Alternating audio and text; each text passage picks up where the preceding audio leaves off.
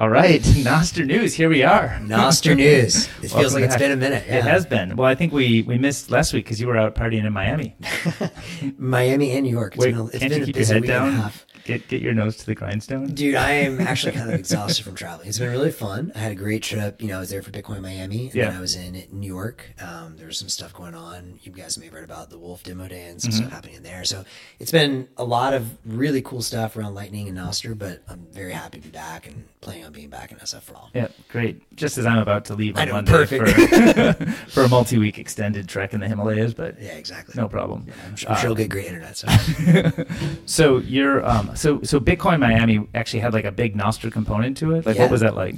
Well, so I was only there for a couple of days, um, and I sadly missed. There's a lot of like, oh, there's an open source stage. I think Rockstar and some of the guys did what you know. I haven't watched it, but what I've heard was a great talk. Mm-hmm. Yep. I think uh, Will was part of that as well. Maybe Pablo, and um, yeah, there was the Nostr community was represented very well.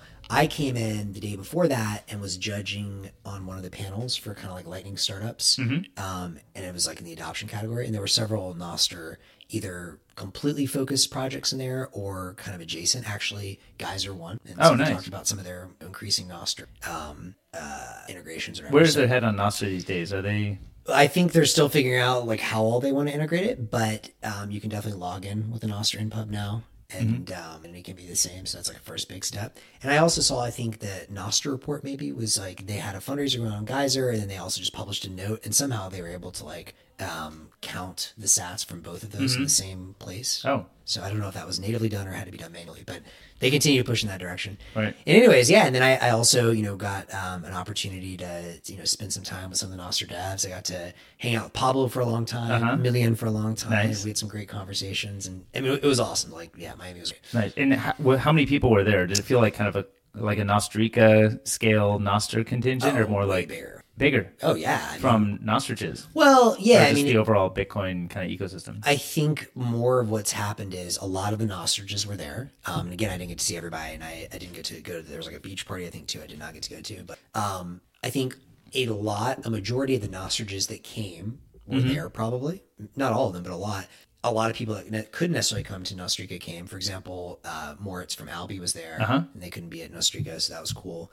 Um, and then I think since Nostrica or Nostrica, a lot of the Bitcoin community has gotten more Nostr pilled. So the Bitcoiners have become more Nostr. That's just going to ask you. So Bitcoin 2022 is like, what, is this like the biggest conference of the year?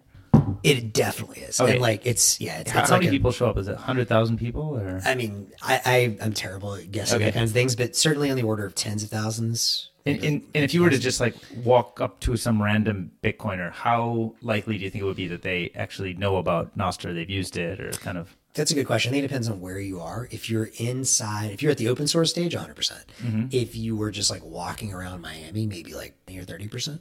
Of, of people who are there for that for the Bitcoin conference. Oh yes, yeah. Okay, so it's kind of got like definite within the Bitcoin community. It's got full energy. It's not just that Nostrs are Bitcoiners, but that Bitcoiners are becoming Nostriches. more and more. And I think, you know, um, I think there's still low hanging fruit to pick off there with better apps and stuff. Yeah. But I think increasingly they at least have heard of it. And do you think there are people like? Do you hear from people who are like, "Oh, Nostr, that thing," like from the Bitcoiner community No. who like don't get it or positive. don't? No. Oh, really? E- either positive or they just don't know enough to have an opinion. There's Mm-hmm. no one that's like, oh, Nostr, that's done. They're like, oh, wow, this is really cool. And I, I think because for a lot of them, you know, especially once they have the Zap experience, I think that's a lot of people's first experience with actually using Bitcoin for something Right. Yep. besides just hodling. Yep. I mean, it's got to be ninety nine percent of my use of Bitcoin is Same. zapping. And we'll talk more about the, the one click zaps, but I'm like, I'm getting addicted to the point where like, shit, like I I need, I need to have some controls and like, you know, if you spend over whatever, a hundred dollars or something crazy, like stop, like, you know, You need like a, uh, a third party financial institution to, uh, to Exactly. tell you what to do with your money. Is that exactly, exactly. But that's a great problem to have, right? so, so, so anyway, so that was super fun. And then also uh, in New York, I just want to talk about two quick events there that were really cool. So part of the reason I went from um, Miami to New York a little early and missed some of the Nostr stuff was on Friday night, not last Friday, but the Friday before, there was a kind of Keep AI Open event. And um, as you know, I've been diving much more into the AI stuff, like everybody, um, and I'm fascinated at this kind of like nexus of Lightning Nostr and open source Right. models and where that's going to play together. Who was hosting o- Keep AI Open? Uh, Stability, and so Emad, the CEO Yeah. of Stability, was there, and also this group called Lightning AI, which is doing some kind of like I don't, I don't know if it's um, federated training or serving, but uh, I literally went up and talked to the guy afterwards. I was like, "Your company's called Lightning AI." He's like, "Yeah." I'm like, "And you're doing like federated training of some kind?" He's like, "Yeah." And you need micropayments for that, don't you? He's like, "Yeah." And I was like. Dude, have you heard of the lightning? Like, is this like is this a joke or whatever? And he was like, he was like, yeah. At first, thought I was like mad at him. He's like, look, man, we incorporated, we didn't know about the light. I'm like, dude, I'm not mad at you. Like, I, I'm saying, like, if ever there was a match made in coming heaven, after you with a lawsuit. no, exactly. No, well, I'll say that. But anyways, uh, d- d- d- don't want to get involved in that shit. Um, but but but I was like, yeah, dude, like clearly Yeah. your company would benefit from this. Anyway, so that was fascinating. It was just really cool to keep plugging more into the open source AI community because I'm, Yeah. I'm convinced Nostr, Lightning, and AI, those things are going to come together. So Yeah, totally, totally. And that was awesome. You must have seen it's it's a little bit more crypto than Bitcoin, but you you, you know Paradigm. I saw that. So Paradigm's is right. It's like big kind of crypto. you, you- mean AI fund? Yeah, right. They've now become an AI fund, but um, no, I, I I think LOL. I think you know at the start, I think these guys are uh, these guys are Bitcoin believers, but they just you know they run a they run a hedge fund business, so it's hard to. No comment. Anyways, um, the, the the other thing that I want to mention, that I want to hear all, all about what Yeah, you've been up to, is then I got the opportunity, uh, and I actually didn't get to stay for the demo day itself, but I got to meet with all the teams um, from Wolf, which was really cool, and see some of those projects. And uh, I think they even published in TechCrunch. You know, someone covered them Oh, yeah. and showed the the different companies presenting. And I just wanted to highlight. You know, I mentioned to you uh, Christopher David, who we interviewed in Mm-hmm. Yep. Nostrica. You know, he talks about some really cool things he's doing in local Bitcoins type model and chat app. So that was very impressive and exciting. Um, This was like a demo day of Lightning. yeah, like a YC dividing companies. So he was definitely the most Nostr by far. I think Mm-hmm. the one that was exclusively Nostr. But you know, I've long been looking for and searching for who's going to start this movement of having a shared order book and shared sort of liquidity pool for Right. Bitcoin trading. Right. Um, and he, he made the really interesting point in the presentation that I think Paxful, which you know has gone through some issues recently, but they they had quite a large peer-to-peer Bitcoin trading market Yep. happening in um, you know, a lot of global South, but particularly I think Nigeria was their biggest market, which I think is the biggest market for peer-to-peer.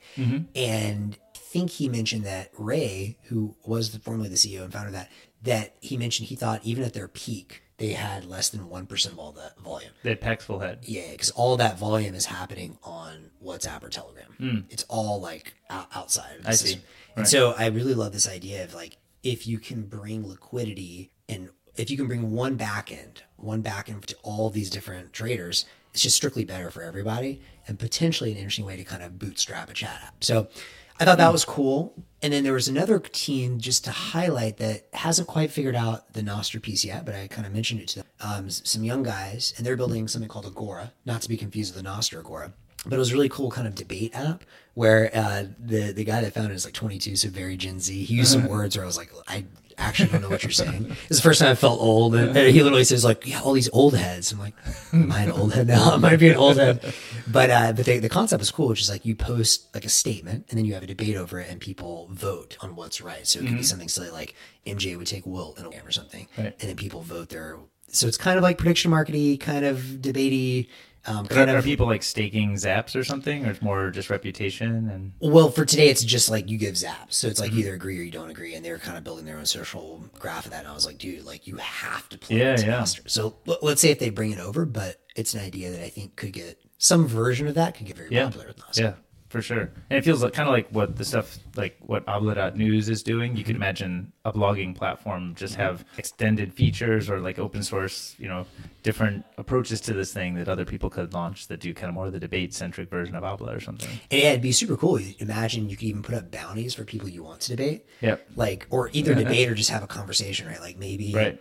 you know, I don't know, like someone like this Brian Roemmele guy is doing a lot of cool stuff with Bitcoin and AI and like Right. debate more of a centralized AI guy or something like Yeah, it'd be really cool. Yeah. What's what's Brian Roemmele's? Or however you say it. Yeah, I, I I- I've followed him on Twitter for a long time, but I don't know like what's his. Is he kind of in the scene in the community, or what's his? Well, I, I don't really know his deal. I listened to like a two and a half hour podcast with him, and it was fascinating. Is that the Breedlove one? I think he was no, on Breedlove. no, no, no. This was um, some random dude I'd never heard of, not Bitcoin. And I kind of wanted to hear like from not the Bitcoin perspective. Uh, My understanding is he was early to Bitcoin, early to AI, so he's got understanding. He, Hmm. Right. do- he doesn't know enough about Lightning yet because if you can subscribe to his newsletter, he's basically just like send Bitcoin to this address. It's like Brian, if you ever hear this, integrate Lightning. It's so much faster, so much Right. better. But um, but yeah, I mean, I think he's probably one of the forefront minds at this kind of like intersection with OpenAI, which is cool. Speaking of Lightning, I saw a, a little. I forget what the project was. Was Ark the one that has this other kind of Lightning competitor, or kind of Lightning alternative, like same goals as Lightning, but kind of a different approach to getting there? Oh yeah, so was I that? th- this was published by Burak, who's open source developer. One of his claims to fame is he broke um, broke the Lightning Network and specifically LND's implementation twice. um, so that's that's how I had known him in the past. But apparently, a very sharp guy. Um, never met him, but he yeah, it's I, I haven't looked in enough to have a an opinion, but it's a alternative proposal for scaling Bitcoin. Um, don't know any of the technical details, have not read through it, but some smart people, like I think Tony Giorgio was posting on Stacker News, he doesn't necessarily see it as a competitor to Lightning, but perhaps something more complementary, uh, and maybe maybe more of a competitor, something like Fedimint. Um, but I, I, yeah, definitely not educated enough. Yeah, I mean, competitor is kind of a funny word because it's all exactly, all the same goals, like just maybe different approaches to get there. totally. kind of like the you know like Bluesky versus Nostr. Like I mean, I hope Bluesky takes takes the art or the thinking forward in some ways, even if it may not be my choice of where to spend my time. It, it- I think it's going towards the same goals, and so I'd like to see more things going towards those goals of openness, even if maybe like the specifics don't appeal to me. Agree with you so long as anyone pushing those directions are actually pushing for that goal and not Right, like, right. like kind of like crypto, like, oh yeah, we're pushing for decentralization. Right, wink, wink. then Affinity scam. scamming, kind Exactly. of. Yeah.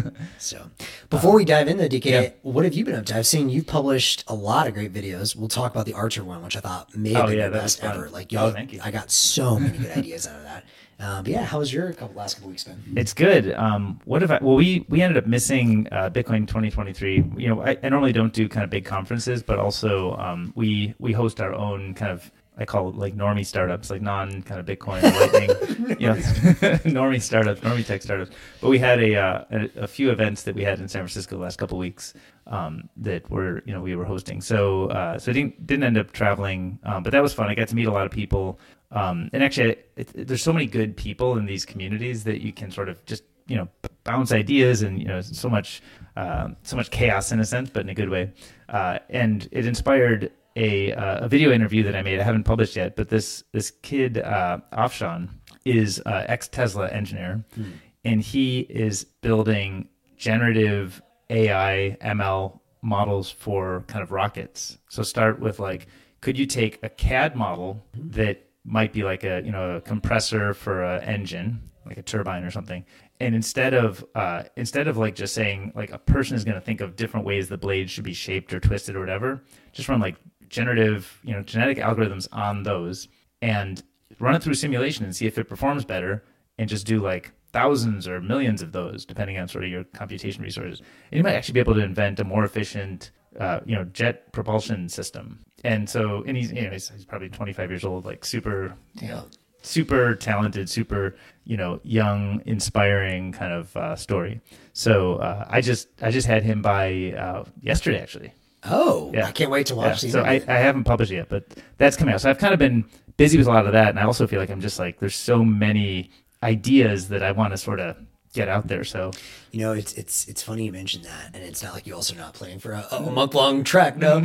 Um, but I feel like I was having some FOMO even being away. Um, my girlfriend went to a bunch of the different AI events here, and there's so much happening. Yeah. And like I, you know, even preparing for this this morning, I was reading through a bunch of our links and everything, Yeah. and like it, it, it just it really feels like we're the singularity thing like Uh-huh. is I, I mean I'm not saying it's like in the sense that Ray Kurzweil means it necessarily though maybe but it just things are accelerating man and it's Yeah. accelerating so fast and it's exciting but it's also just like sometimes overwhelming I to just be like all right breathe Right. in like Yeah, yes yeah. Nostr is exploding yes Bitcoin and Lightning are exploding yes the AI stuff is exploding faster and faster and bringing some of the stuff with it Yeah. um it's so exciting but it's a little overwhelming and that's Right. yeah like I uh yeah I don't know and I think kind of the intersection between all of these themes and trends is is important to to try to understand because I don't think Nostr lives and takes off as an independent Absolutely not. like independent of all other technology. It's like it's part of this super cycle of compounding tools that Yes. humanity builds. And we now have the ability to do things like maybe we can push a lot of these, you know, these AIs out to be edge compute and you could run it on your phone or maybe you could run it in some sort of maybe like the relay architecture, some other Totally. you know middleware architecture that sort of fits into the Nostr ecosystem. And then I think the other, you know, I'd call it megatrend that I think, you know, people recognize it's important, but I don't think I think people mostly undervalue it is I think open source software yes. is like people like, oh yeah, like Red Hat, didn't they build a business? Like that's just the People beginning. so Come on. behind. Yeah. It, and, and I think it's 10x in importance since Red Hat was successful. You know, look at like you know MuleSoft or HashiCorp. You know, there's all kinds of MongoDB, tons, tons all over. But I think that is like a super cycle trend that's going to compound with AI and you know Nostr and Bitcoin, and which are very very natively open source. Yeah. But I think all of that stuff is going to compound on each other, Yes. and and so I I sort of like I comment so much with a Nostr perspective, but I also want to hear about everything else because it's the stuff that I think is going to make it's going to show us the use cases where Nostr is most useful. Like decentralizing AI, probably like we need ways to communicate with the machines and we need ways to pay the machines. And so these things are all like very closely coupled even though people come in and like oh i'm an ai guy. I don't know anything about nostr oh i'm a nostr enthusiast but i don't know anything about ai it's like i think you kind of have to see how all the pieces kind of fit together and not not like draw silos so cl- clearly A hundred percent. And you know, this has been very top of mind for me. I think as I've mentioned to you, you know, as I'm going out there and launching a new fund and everything, like it's very much the intersection. How is Lightning, Nostr, and AI going to overlap? Because I think that almost no one, you know, you've got people that are deep in Bitcoin and Lightning, great, and now you've got some with Nostr, great, Yeah. and you've got all the people in the AI world, great. But like to your point, these things need each other, but they don't know they need each other. Right. The AIs, which we'll talk more about this very soon, but need to be banked. Yep. You need a messaging protocol and you need an open data source to train these AIs and Yep. then serve them. And so there's so much opportunity there that no, almost no one is plugging into. And hopefully, I'm, I'm, I'm kind of, I've got a first draft of this. I'm hoping to have an essay out at some point. Right, right, that right. goes into this a lot more deeply. But yeah, it, it feels like we have right now two secrets from the Bitcoin, Bitcoin being one, Yeah. Nostr being another. If you want to count open source software and open source AI, maybe that's a secret. Maybe it's becoming mainstream now. I don't know. But like, then there's the secret of the Venn diagram over. yep yep And it's just, I don't know. It's so much fun. It's just, it's, it's hard to like, all the energy wants to just explode out as I'm thinking about it, you know? Right. But I, I also want to be a little cautious because, like, you were talking about, I mean, you were giving the wink, wink, nudge, nudge, and talking, I guess, alluding to affinity scamming. Right.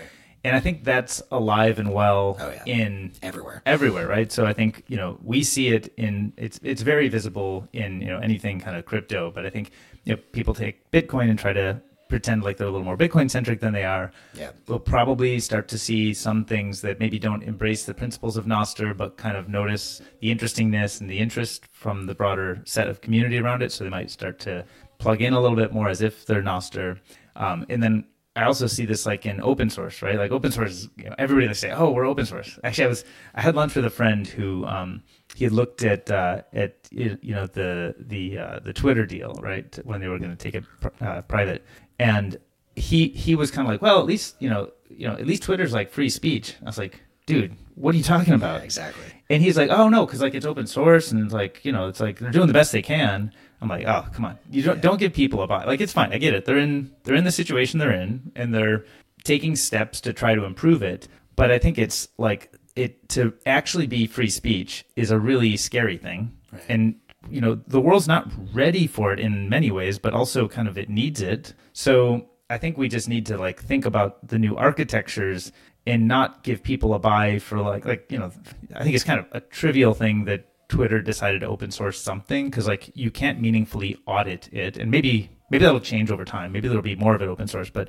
I would hope that Twitter gets to a state where it either like you know if it if it truly turns itself inside out and makes everything effectively the the goals of what Nostr is accomplishing. I don't mind. I'm, I don't hate that version of the future. I want that, but it's so dramatically different than what Twitter is today.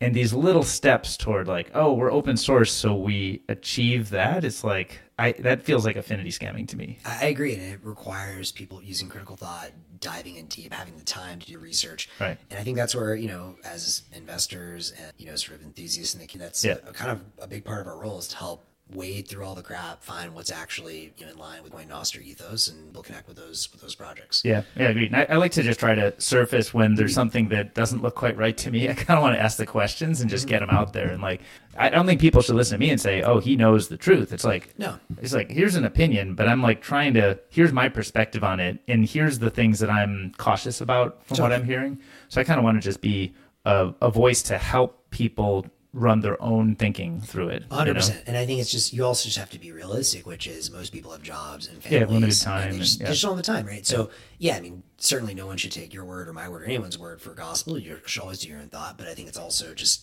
the truth that people are not going to have the time to do all their own research. So Right. the more you can at least surface the ideas and arguments and red flags, are, Right. And how do you do your own research? I mean, obsessive reading. Obs- like ha- spending way too much time reading on you know, Nostr and or Twitter. I still use Twitter for Mm-hmm. especially the machine learning stuff. So you didn't march off Twitter. Not yet, no. I use it a lot less. You're gonna May off Twitter or June off Twitter? Og- I um, I uh, I also obviously you know love talking to other people that are really deep Yeah. in their perspectives and having them try to educate. And again, I, I don't have and I test this stuff. Um, don't have any claim to know what's right or what's wrong, but like I, Right. I also am in a very lucky position, frankly, to have my quote job Yeah. be to spend a lot of time doing this stuff. Yep, yep, yep. So So speaking of Twitter, let's dive in. we've got some uh, some links to share, right? do so let's uh, let's pop over. You were talking about this. This is a picture from uh, from the New York session you went to, right? No, no, this was from UNSF. So Oh. I actually had a Oh, little. FOMO Okay, I on wasn't this. reading it. So I can give a bit, of context. I think this is one of the biggest thing that's hap- biggest thing that's that's happened with Lightning, um, maybe ever. Uh, maybe Zaps and Nostr are bigger, but these are both in Yeah. that in that same sort of category. So this is a tweet um, from Han Hua. Han is at GV Google Ventures and is a longtime Bitcoiner, longtime Lightning guy. While I was in Miami, there was a an LLM hackathon with Replit at Craft Ventures, um, and um, while some of Craft is deep in Salon and all that stuff, um, they do have some people there that are deep in Lightning, and they let you know the Seed and Series A Lightning Labs, so much companies. So, um, and then one of the judges for this hackathon was Amjad, who is a self-avowed Bitcoiner, um, and so so that was great. So at this hackathon, um, Kody Low, who's at uh, Fedi, and Laolu, the CTO from Lightning Labs, who, if you know anything about Lightning, you, you definitely know who this guy is. He's one of the, the mega brains driving things forward. Yeah. They teamed up and hacked together what I understand to be the first time. I think they used LangChain and hacked it together with uh, Laolu's LSAT protocol or 402 protocol. And my understanding of it is LangChain agent can now be equipped with a Lightning wallet or allowance, and they can use that allowance to go to make a payment for a virtual resource. And that's what the 402, um, which many people will know, that's like the old error on the internet for required, which is why Laolu calls that or LSAT protocol. And basically, it's just a way to like payment gate an API. And so these agents that they created and demoed can, as an example, I think Kody gives this example in, in one of the other tweets in there, they can assess a problem, understand if they need more compute or GPU access to run the inference to solve the problem, mm-hmm. and in real time buy more access to GPUs with Lightning payments. So you could imagine then, this is a really big deal. You could have an AI that just says, okay, I need 30% more capacity and in real time streams Satoshis or makes whatever, a you know, million sat payment to buy access for the next minute to 30% more GPU. And is this? Do you have? A, I'm trying to just like distill it down to an application that so we can sort of think end to end about how this Yeah. would fix. I think I think I get it in the abstract, but like, are you imagining like you mentioned this Geppetto thing? Are you imagining like a website where I can issue a GPT, you know, an, an LM query, uh, but I can do it with values stored, and that whoever's receiving that is going to make a request to a, you know a, a, maybe a chat gpt or kind of an api service on my behalf but that's going to require value to to give me the result of the query So you could actually do two things. You, yes, and Okay, yeah. so the other thing he mentioned in that tweet is what you're talking about is you can. So the first thing I was talking about is you can basically just give the AI or the agent its own Lightning allowance or wallet. Yeah, that agent, you're just running some agent on a server somewhere on the internet, maybe accessible via JSON or REST However- API or something. however you want to do it in your local server, cloud server, whatever. Yeah. And that can go and pay for resources on Lightning Gate APIs to solve whatever problem it needs to solve. And this lightning gated APIs thing, that's part of what's new here. Yes. 'Cause that that's the 402. That's oh the L- LSAT 402 Okay. protocol. Yeah. The other thing that you can do is you can also payment gate access to the LLM itself, which is what you're talking about. And so that's a big deal because now th- th- there's so much to break down here. It's, it's all happening like so How's that different? The, isn't I mean the LLM just appears as like a, a lightning gated server, right? Or you could wrap it as such? exactly exactly Okay. so so that that's a big deal for two reasons the first reason is so so that would be something like the geppetto website or whatever where you basically say right now if you wanted to do use chat gpt or one of these centralized services you have to buy credits and And I'm just pulling up Geppetto so we can look at it. yeah and, this wasn't working for me when i tried it but you can kind of see where this is where this is going so in this world my understanding is that when openai um, when you pay to use cycles on their um, on their cluster you're using uh, gpt-4 or gpt-3.5 their models it's expensive for them to run that right? And so I, I tried to uh, you know i was asking around like how much are we talking order of magnitude every time you whatever you make a query to the uh, gpt-4 and i got some estimates between 2 and 10 cents. I don't know if that's true.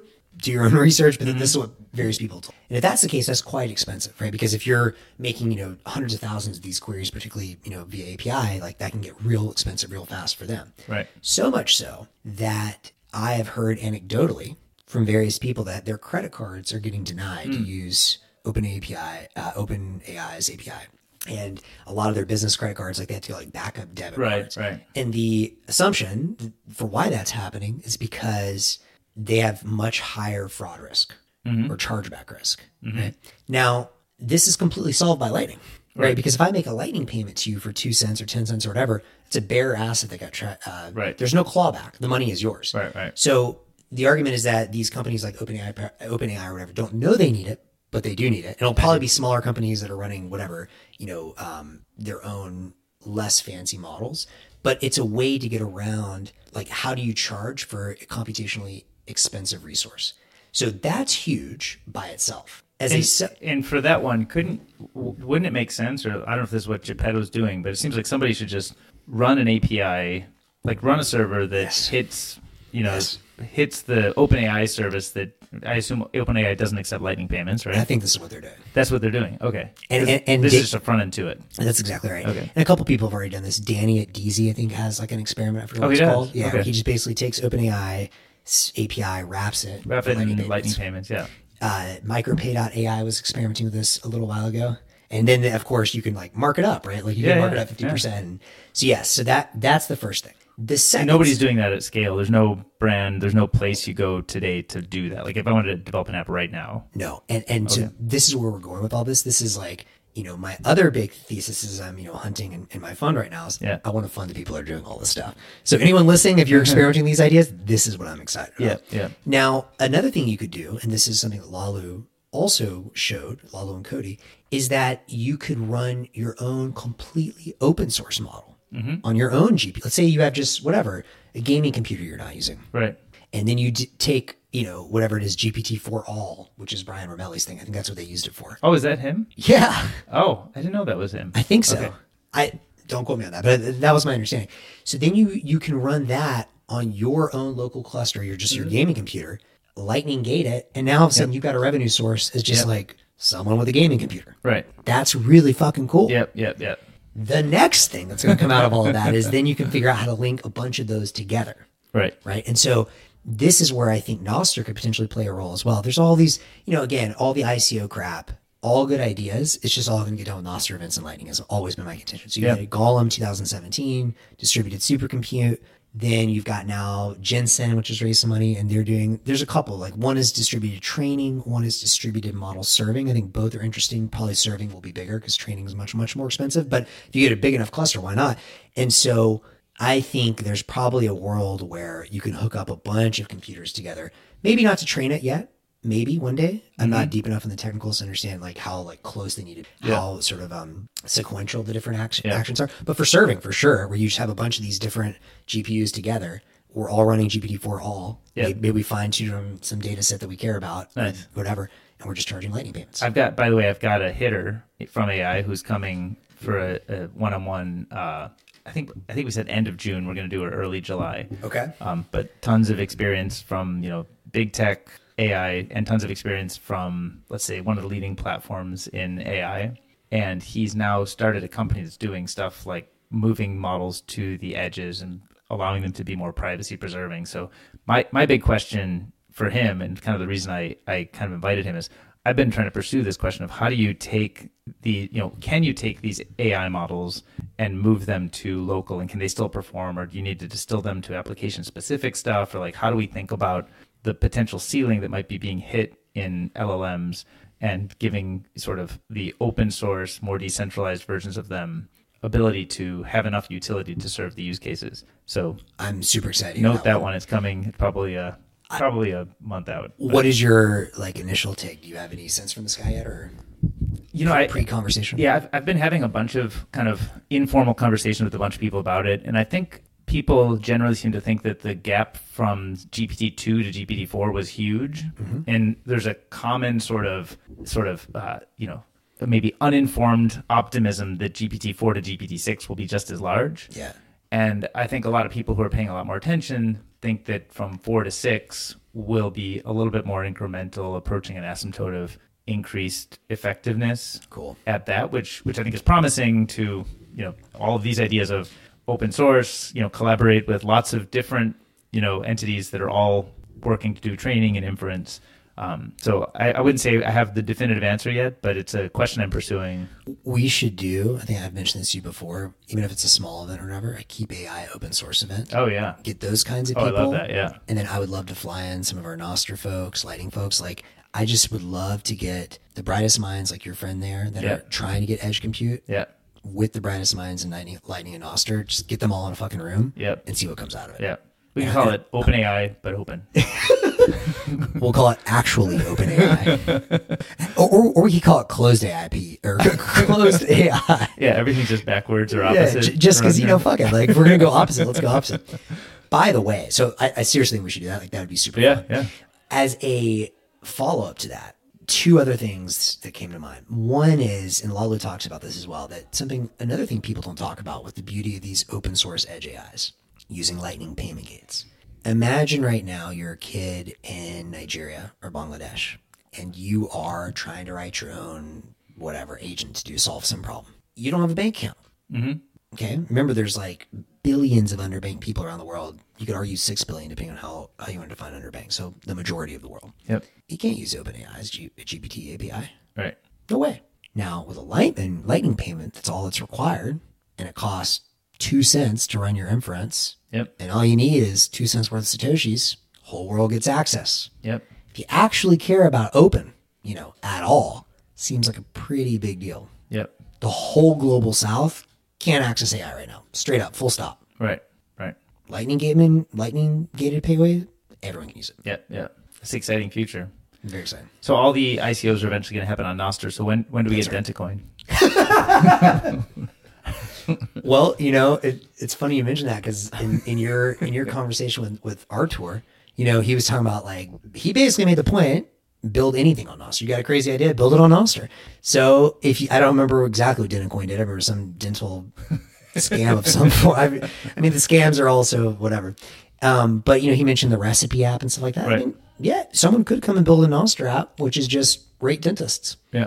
And, and he talked about the the kids uh, kids YouTube. Did you hear that? part? Yeah, that's weird and like cool. Like yeah, somebody can curate all of the best kids content on YouTube, and then just like here's you know here it is. Here's the kids YouTube app, and I love it. He he said one of the things actually he said in the email that we were on with him, Yeah. but I don't think he shared it as part of his note yet. But um, he had said how inspired he is developing on Nostr because of the tight feedback loops that he gets when Yeah. he puts something out, and immediately like same day, people are using it, people are commenting on it, they're People giving are him- paying. people are paying they're giving him like feedback and advice on where they'd like it to go and how and i think it's very different than like his previous thing i think he was working on like some SEO infrastructure thing, and like you're never really talking to the people who are landing on the websites that the SEO is directing them to. It's just Yeah. kind of like you know, like a kind of a black brick wall or kind of black black box. Uh, but in Nostr, he builds something, he puts it out there, and then a lot of people start using it and get feedback. So he said that that as a developer is like extremely addictive to like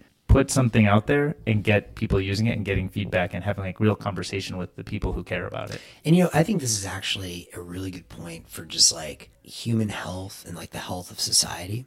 Like I, I was having this conversation when I was in New York. I was staying with a good buddy of mine from high school, um, who actually have gotten on Nostr. So he's playing, but he's like he's a doctor and he does like you know healthcare business stuff as well. And his wife, you know, works at I think Lululemon, you know, or something like mm-hmm. definitely on the spectrum closer to Normie, although they're uh-huh. both interested in all this stuff. But she made this point to me where she was, you know, just mentioning like, yeah, you know, these big, because she had had a company acquire there, and it's like, you know, big company is just things are so much slower and just take so much time to get things mm-hmm. through, and and you know, it got me thinking about like all we've talked about this before, all the engineers, like how much wasted life is there at Oh, yeah. Google and Facebook and all these companies. And I think a big part of it is just the bigger something gets and the more swollen it gets, the farther you are from reality. Yep. You don't get any interaction with reality. Yep. Tiny, tight teams trying new things. The feedback loop with reality is real. Yep. Like, like there, there. I forget. I don't know if it was one of your podcasts I was listening to. Somebody was talking about just the consequences, right? Like in a big company, maybe it was you and Pablo, or Pablo with someone. Hmm. But if you have whatever ten thousand engineers, and you know five hundred of them are just goofing off and doing literally nothing, no one notices. It's a public Yeah. company. Like, literally, it doesn't matter Right. Right.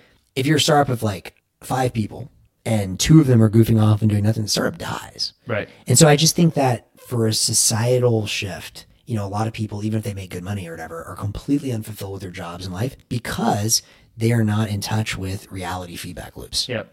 And maybe one of the greatest gifts of Nostr and Bitcoin is just getting people in reality feedback loops. You don't work, you don't survive. Yep. Vice versa, you know? Yeah. Yeah, I think I think there's like tons of kind of little I almost call them like micro corruptions that exist when these like these like structures grow up that organize people. And I think this is one of the things that G is trying to solve with Nostrocket is to try to give people more sort of visibility and accountability in their work. Uh, so- so it's it's more than just kind of like a, a new equity crowdfunding idea, which is I think what some people think, but it's a little bit more like new new organizational structures for how humans organize, whether that's in a corporate structure or a governmental structure or you know, maybe even new things that we could invent. Um, but I think you know figuring out how to get people working in things that matter where they're touching kind of the end user or the consumer customer of their of their service actually gets people much more engaged with like what does my customer want Hundred percent. And and my like contention is I don't know what the right number is. It's five, maybe it's the Dunbar's number, 150, but like certainly not much bigger than that. Like companies just shouldn't be that. Like shouldn't be bigger than that. yeah two pizza team do you know that I don't. But oh that, that's the bezos amazon thing two pizza. Oh, two like- pizza team. Like your team is supposed to have, I think, two pizzas. You could order the pizza. Everybody shows up around the table, eats pizza, and talks about the thing, and that's kind of like the right size. If it's any bigger, that. you kind of end up too many layers of management and oversight and politics, and sort of you need to keep things tight if you want to ship. I'm into it. One last thing I wanted to mention on the subject of AI Yeah. and Nostr, and it just slipped my mind, but it was something that I was really excited about. Hmm. AI and Nostr, AI, Nostr, and the intersection of all those. Dentacoin. Dentacoin? Does that ring a bell? No, the Lightning Payment Gateway. We talked about that. Four a while two, ago. yeah. That's big. I Here's your here's Maybe your notes. Here's your Twitter. You've got uh, oh here's here's Brian in GPT. Yeah, for all. GPT okay. for all. Yep. So so on this sequence of tweets, you sent a few tweets here. Was there anything else around this, or are these mostly the stuff? No, I think I think I yeah I got most of it out there. Cool. And I mean, this is where he makes the point about just increasing accessibility. Oh, now I remember what I was going to say. Yeah. I think Jack shared this on uh, on Nostr, and obviously it's all over Twitter. Did you see it was a day or two ago? uh, Sam Altman at that like u- like technical university in Munich. Oh yeah. Dude, how is someone so out of touch with? Speaking of out of touch with reality, well, so so walk us through the clip. yeah, so basically the clip is Sam Altman on stage, you know, asks the audience. It's it's just it's just like ridiculous. Asks the audience like, "Hey, like, you know, we're building really powerful AIs like and you know, it's scary. Would would any of you actually want us to open source GPT-6 assuming that the growth curve, the exponential growth curve is as big as it was from 2 to 3, 3 to 4 by the time we get from four to six, would you actually want us to open source? Who, would want it open source? And then he pauses and asks the whole audience to raise their hands as if, of course, no one's going to want that. Like they only want me to you know, control this thing. And from what I understand, the vast majority of the room went up. Hands and, up, yeah. and his response is just like, "Oh, well, we're not going to do that, but it's an interesting data point." like, like I, I'm not saying I don't get why he's not open sourcing it. Like, there's Right. plenty of economic incentives that explain that. My question is, how are you so out of touch with reality that you pause to ask the room and are surprised that, oh wait, not everyone wants you to. Yeah, like either don't ask or you know don't be surprised. but, but but but this is again like I think maybe they've gotten too big and he's out of touch with reality. But like the fact that you're surprised that no, people want open. Of course they want open. yeah, it's a very fiat mindset. It's weird. It's so weird. Kind of amusing, but We can leave it. Yeah. Um, okay, I've got this one I wanted to, to talk about. So okay. So you you haven't played yet with uh, with curated feeds, right? I heard y'all discuss it, but I haven't played with it. This is amazing. So so Artur in his kind of you know understated way, you know, writes this uh, this note. Welcome curated Drops. feeds, and you know drops a bomb on all of us. Um, and so this is this is actually really awesome. I have you know I've been saying for a long time that I'm worried about a lot of the onboarding for apps where it's hard to get connected to enough good content and to know like what I should be, who should I follow, how do I find good stuff to help me get bootstrapped with my experience, right? And um, I, th- I think like when you you know I, I, I still use Damus as my daily driver, but I think when you first get on Damus, maybe like only the Damus account, you're following the Damus account, or you know there's like there's not a lot of recommendation about what you should do, and I think it makes it makes it kind of unapproachable or inaccessible to a lot of people. So uh, I was mentioning to I, I bumped into my friend uh, Ted Wang at a at a book signing uh, last week, uh, and he I was he was like, oh, I see you writing all these things about Nostr and making all these videos. What what's Nostr? I kind of want to get involved. How do I get started? You like Nostr, dude? and um and and so I was like, okay, get on this thing, download Damus, and and, I- and I was trying to explain how to get started, and I was like, just get on, and then I'll I'll tell you how to get started later. Like we can DM about it or something, or you know, figure it out. And of course, DMs are kind of a mess, and we can talk about Simplex and like how that might fix it. So it was it was a little bit of a mess, and then then like that was right when Artur dropped this, which is these curated feeds. So a curated feed is like a relay URL that has like a specific purpose of like the kinds of notes it's going to serve you and um, you know the the one that i was that i've been using the most and that is very popular uh, sorry that i've been using the most is this one called popular. And so you what the way you do this is you take this wss you know it's called what is it? It's feeds.nostr.band slash popular i think. And you put that in as a relay in damus then you go to the global feed in Damus, so kind of your Explorer that normally you know can have kind of a bunch of random whatever is happening there, and there's a little filter button at the upper right. Tap the filter button. That lets you turn on or off various relays. Mm-hmm. So switch off all of the relays except for this popular one, oh, nice. and now your feed is populated with popular, and I think he defines popular, you know, based on some of the trust stuff or whatever. But you get, you know, if it's had like enough interactions from enough high quality accounts or whatever the thing is. But you just like show up and you don't have to follow a bunch of people if you go through that sequence, which is like it's a bit of a mouthful. I I tweeted out or I, I wrote a note out about my DM with Ted to explain to him like the same thing I used to explain to him. I said here, you know, everybody should try to get started this way because it's like a very easy way to get started. Um, but I uh, but now I actually use global because this popular thing actually helped me find all kinds of great content. Before I wasn't really, you know, it's hard to configure global in a way that's meaningful for you know to, to get good content Does that mean you're not seeing the people you follow then? on global. So meaning on the Explore experience. Got it. right? So when I go to home, I get all the people I follow. When I go to global, is either a mess or whatever. You can turn things on and off. Actually, I've, I've been meaning to do the welcome. I guess there's a. Is it welcome? Who who built the welcome one? Is that? I don't know if it's Oh, was that Christoph from the Bitcoin design community? Maybe. that. That sounds right. Uh, so. is it wine? Oh, wine has that a different one? too. I, I, think I'm thinking of Christoph's. It was like a welcome app. Maybe wine is a welcome filter. I haven't seen that yet. Okay, there's there's a welcome relay that you can just like pop on the welcome relay and just see all the new people who are coming in. Oh, I didn't even know about that. So I, I haven't configured it yet, and obviously I can't even quote it right now what it is. So I it well. But I think there there exists this thing, and I think I should use it because then I can pop over to global, Yeah. turn off popular, turn on welcome, and then I can see all of the people who just joined, and maybe they're doing a hello world or hi or how does this thing work? Is this thing on? And you can just show up and like welcome them, you know, encourage them to set up a lightning wallet or give them a hug or you know do something to kind of show them, hey, there's a person on the other end of this, right? I love it. Um, So w- one question, on all that. I mean, that sounds amazing, and I know obviously this is just the first iteration, but like in theory, how could you make that like the experience, the end experience there is amazing for a user, but like that's a lot of steps. Like, Yeah, for yeah, anything yeah. I had to subscribe to a relay, mute relay, like there's like if you if you're not deep in that, like that's that's like that's hard. yeah. Um, what would the dream experience be here? Because I'm wondering, like, you know, Will, if, if you happen to be listening to this from Dom, is like, is there a way, you know, you could just like have a button that's just like, show me global popular? Well, I guess. Yeah, I, I mean, my dream experience, if I could wave magic wand, Yeah. I would say like when you first onboard, you're home, maybe it only you're following Damus and it's just all the Damus things, that's fine. And then when you tap on the Explorer or like search Explore tab, right, the third one over, you already have this popular relay and it's the only one configured on. And then as you learn more about so you see tons of great content. And then as you learn more about it, you're like, oh, like I want to actually there's a meme one that, that Yeah, our tours shared, right? So you can like add a meme one and then you can turn that on and just start to explore memes.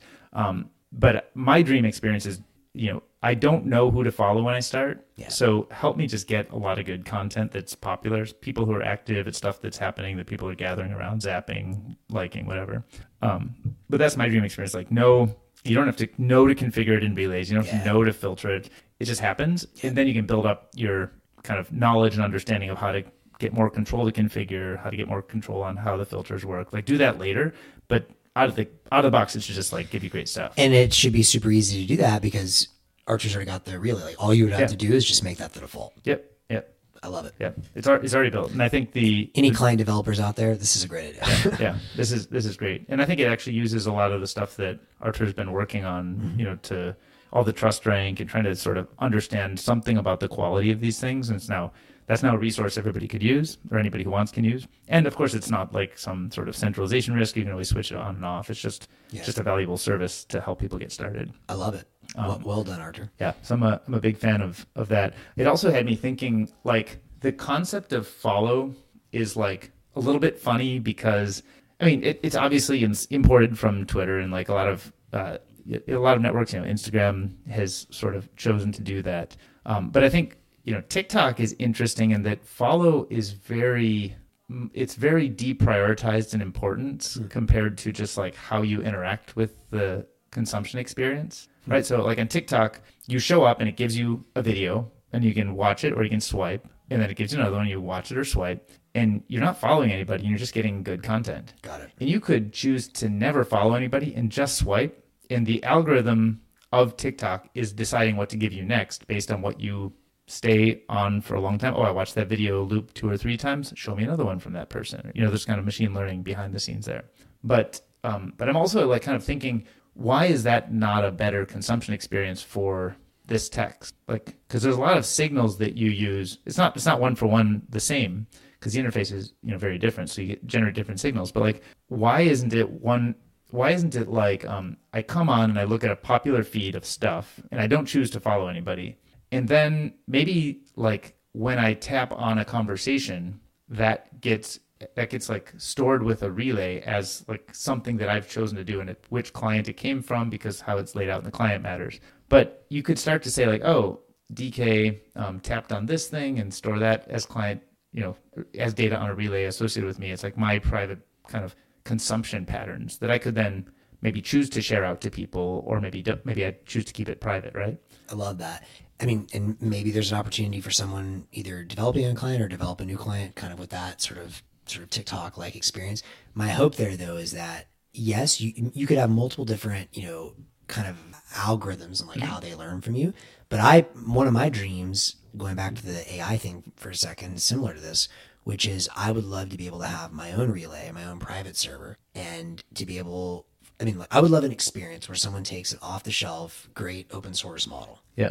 Llama, whatever, This is for generating text. for generating text and potentially for other things, like maybe you have multiple models, right? So for um, deciding, you know, potentially for like m- my dream experience is you have a group of models trained on my own private data that recommend to me what I want to see and can take actions on my behalf, right? Like my, basically, what I want is my personal assistant, but I want it running on my server, or at least the option to run on my server. Right. Or maybe it's in the cloud, but it's in Private, yeah. and it's an open source model and I can see how it's being trained and it's being trained on data that only whoever has access to mm-hmm. my server Right. can see and then that AI assistant can basically be my interface for everything and they can be like hey Max while you were gone you know here are the three essays that we think you're going to like and then keep learning from that and then they can also take action while they have them like okay this essay from DK was exceptional send him a 10,000 sat bomb and please you know whatever like um write up a summary or like drop a link to that in my own sort of like document that i'm using to outline my next essay Right. getting into some of maybe kind of like some of the highlighter stuff or whatever Right, right. Yeah, that's cool. I think like it's it's because we have these new models for how like where data lives. It opens up all kinds of new design, kind of greenfield design, white space, surface area for uh, these kinds of new ideas where you can say, take your data, own it in a different way, process it in a different way, give rights to interpret it to different algorithms, to different Yes. players, you know, and you control it. It's kind of the the dream that everybody's like, oh, wouldn't it be great if like it was Facebook, but you control the data? It's like, well, not the Facebook data. Like you don't like that thing already kind of does what it does, and you're not just going to be able to rip it out and have it useful in a meaningful way. But in Nostr, you're sort of like de novo creating data in this new way with this different expectation, and you can actually say, oh, this data goes there. This one's private. This one's public. I want to manage this on my own server. I want to use a paid relay to host these things. I want to use some public relay for these things. So Totally. it just has like a very different set of like you know surface area, I guess, for exploration. and because of the interoperability and this is something i'm, I'm probably going to explore in my essay more but like you know because it all is still just nostr data you can easily kind of move the permissions on that data or the child data that it produces mm-hmm. and so what i mean by that is imagine as an example and again all of this should be abstracted but but my dream scenario from all of this is i have an army of ais that are working mm-hmm. on my behalf Yep. but they're my ais Yep. trained on my data and at different you know levels of Not in service of some overlord. It's Fuck that. you. Yeah. No, exactly. Exactly. In service of whatever I want them to be in service of. Yeah. And um and maybe, maybe one day in service of themselves and we're cooperating and you know I think that's that's a cool place we're all going. Um, which reminds me you talk about the the Dhruv talk too. But um but imagine I have different levels of data. Okay, so I have multiple servers in the cloud. And if I share a message that's supposed to be like a tweet, then my goal is for that to get as much reach as possible. And so I send that to the cluster of relays that are going to propagate it the, po- the furthest possible in the network. Mm-hmm. Cool. I then have photos from my family vacation. And that I want to share to a server where, or a relay, whatever, where all of my family members have access to, mm-hmm. and only us. Yep. I then have a work server where I'm sharing drafts of this essay with just my colleagues and my portfolio companies or my coworkers or whatever. And that server is only accessible by us.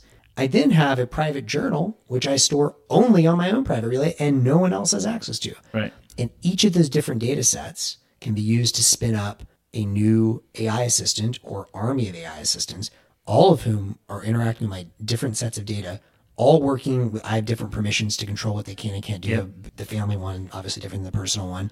But because they all speak the Nostr protocol and store data in the same way, you could easily then all of all of the data that you input is going to create new outputs. And you can easily say, as an example, okay, family, whatever data, like you can't share the input data beyond just our family, but I give you the permission to go Oh, based yeah. on all that, hmm. say, recommend a new trip that my family's Oh, going to yeah. take together next year, book it for me. So that because they can speak, it's like different levels, but the data is all the same, the formatting. And so now that can go out there, find the cabin where we're going to stay in Alaska because right. I think it's going to be dope, book it for us. It has a budget, which Laolu and Kody already created the Right. Lightning Wallet AI.